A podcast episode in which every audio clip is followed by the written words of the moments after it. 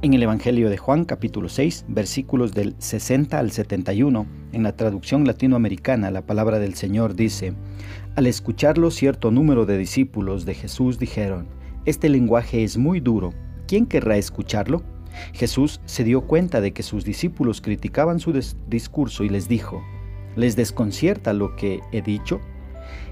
¿Qué será entonces cuando vean al Hijo del Hombre subir al lugar donde estaba antes? El Espíritu es el que da vida, la carne no sirve para nada.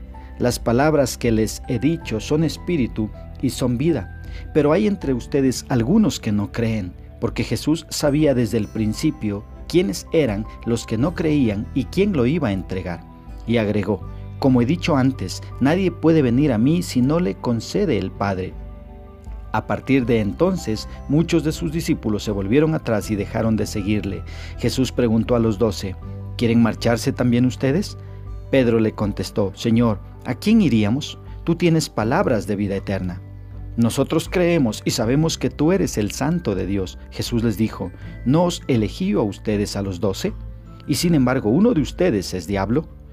Jesús se refería a Judas Iscariote, hijo de Simón, pues era uno de los doce y lo iba a traicionar. ¿Qué expresa el escritor? Vemos acá, estos versículos revelan la reacción de los discípulos de Jesús eh, a la enseñanza que Él les estaba dando sobre el pan de vida.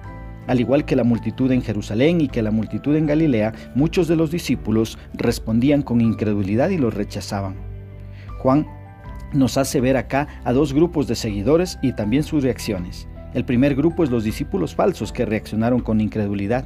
Y el segundo grupo son los verdaderos discípulos que reaccionaron con fe y no se apartaron de Jesús a pesar de ver que otros sí se estaban apartando de él. Cuando miras el versículo 60, ves ahí, muchos discípulos dijeron que las enseñanzas de Jesús son muy duras. ¿Quién podrá oírlas? dijeron ellos. Y hay muchos seguidores de Jesús que están pensando lo mismo y por eso prefieren dejar de seguirle porque sus enseñanzas les parecen muy gravosas y no están dispuestos a obedecer. Esto es verdaderamente triste, pero es la verdad. Cuando miras versículos 61 y 62, Jesús supo que estaban criticando su enseñanza acerca de comer su carne y beber su sangre, y no entendían nada de esto. Les dijo entonces, si esto eh, no logran comprender, ¿Qué será si me ven subir al cielo? Mira, el anuncio que el Señor hizo de su ascensión sirvió también para esclarecer aún más las palabras que había dicho antes. Al fin y al cabo, si Jesús iba a subir al cielo, quedaba claro que ellos no podrían comer su carne y beber su sangre de una manera literal, puesto que eh, su cuerpo subiría al cielo, en donde estaría lejos de ellos. Y por si eh, quedaba alguna duda en sus mentecitas, él añadió ahí en el versículo 63, el espíritu es el que da vida, la carne para nada sirve, para nada aprovecha.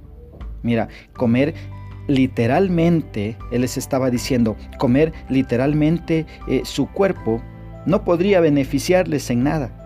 Lo que realmente otorga la vida eterna es el Espíritu, es decir, su persona entregada en la cruz por la vida del mundo. Cuando miras el versículo 64, les dijo, pero hay algunos que no creen. Mira, hoy sucede lo mismo.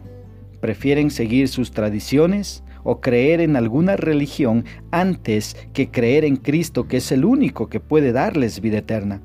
Muchos siguen o buscan a Jesús solo tratando conseguir algún beneficio y no porque en verdad lo reconozcan como Dios y deseen adorarle. Cuando tú miras los versículos del 65 hasta el 69, vemos ahí que para Jesús no existen términos medios.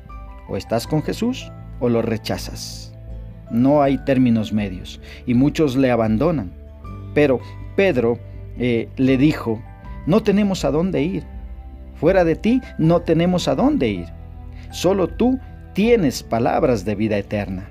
Vemos que ellos tenían una fe bien puesta en su Señor. A pesar de que muchos lo abandonaban y, retrocedían porque decían que sus enseñanzas son muy duras, Jesús y once más de ellos dijeron, nosotros no tenemos a dónde ir, nos quedamos contigo. Y cuando ves eh, versículos 70 y 71, ves ahí que Jesús sabía que entre los doce había uno que no era un genuino discípulo y que lo entregaría traicionándole y vendiéndole por unas monedas de plata. Mira, muchos que dicen ser seguidores de Cristo son gente que en realidad solo busca beneficios personales y que al fin terminan traicionando a su maestro. Ahora, ¿cómo puedo aplicar esto a mi vida? Pues bien, eh, primero, sigámosle al Señor de manera genuina, reconociendo que Él es Dios y que se merece nuestra obediencia y nuestra adoración, conscientes de que su palabra sí es dura, en verdad es dura, pero no es imposible de poder vivirla. ¿sí? Entonces, también cómo puedo aplicar esto a mi vida? Pues bueno, entendiendo que para poder comprender bien el mensaje de Dios, o sea, toda su palabra, toda la Biblia, necesitamos nacer de nuevo, nacer espiritualmente. Y esto sucede cuando tú recibes a Cristo en tu corazón cuando reconoces que eres pecador y necesitas de un Salvador y lo confiesas como tu único Señor y Salvador, recibiéndolo en tu corazón, entonces has nacido de nuevo. Y de esta manera podrás entender cada mensaje que Él te da en su palabra, la Biblia. Y por más dura que sea su palabra, tú vas a querer obedecerla. Pero necesitas nacer de nuevo. Que Dios nos ayude a comprender y vivir su palabra.